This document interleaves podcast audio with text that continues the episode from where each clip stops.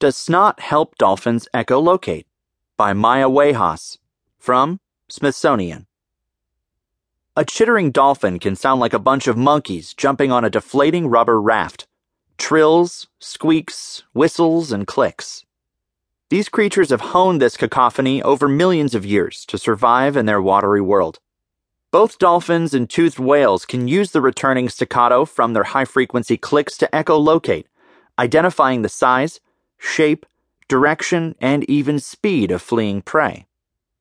But after decades of research, how exactly they produce these high-frequency noises remains unknown, and a group of scientists are pointing to snot as the ingredient that gives the cetaceans the extra oomph required to go ultrasonic. Dolphins make sounds varying in frequency, depending on the animal's purpose. Human hearing maxes out around twenty kilohertz, so we can usually hear a dolphin's clicks and trills, which are thought to be used for communication. But when echolocating, dolphins turn up the frequency to the ultrasonic range.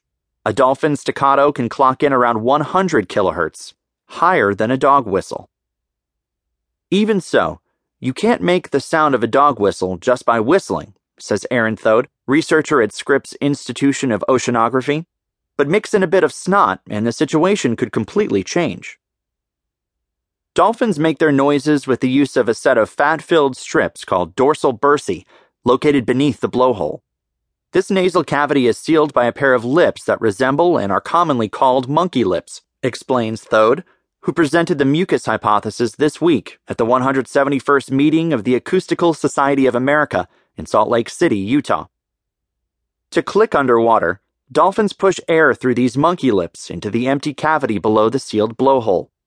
If you put your own lips together and squeeze them, you make the raspberry sound, right? Says Thode before making flatulence noises. That's effectively what scientists think the dolphins are doing. Yet how they go from blowing raspberries to dog whistles is a little less clear and has long eluded scientists. About fifteen years ago, researchers with the Office of Naval Research tried and failed to mechanically recreate the echolocation clicks, says Thode. Even now, no one has been able to make the sound mechanically. The Navy actually employs a small force of dolphins to use their mastery of echolocation to safely identify objects, such as buried landmines, says Ted Cranford, a marine biologist at San Diego State University. The animals don't make many mistakes, he says, but man-made sonar systems are not error-free. So the hope was to tap into the dolphin's skill and improve human sonar systems, says Cranford, who was part of that early O N R project. It was while examining these clicks using endoscopes that Cranford and Thode got the idea that the mucus coating on the monkey lips may be more than just slime. But actually testing what the mucus does to the click is a whole different story. The sounds are short and rapid fire. Dolphins can generate hundreds of clicks in a single second. It's difficult to get a handle on a process that happens so quickly, says Cranford. Since that time, Cranford has moved on from snot, but the idea stuck in Thode's head. Using new sound analysis technologies, he and his collaborators diagrammed the burst staccato and created a basic model to try to explain how it comes to be. They broke down the profile of dolphin clicks and found that it often happens in two parts. Initially, there's a thump, which is followed by a ring. This is similar to hitting a bell with a hammer.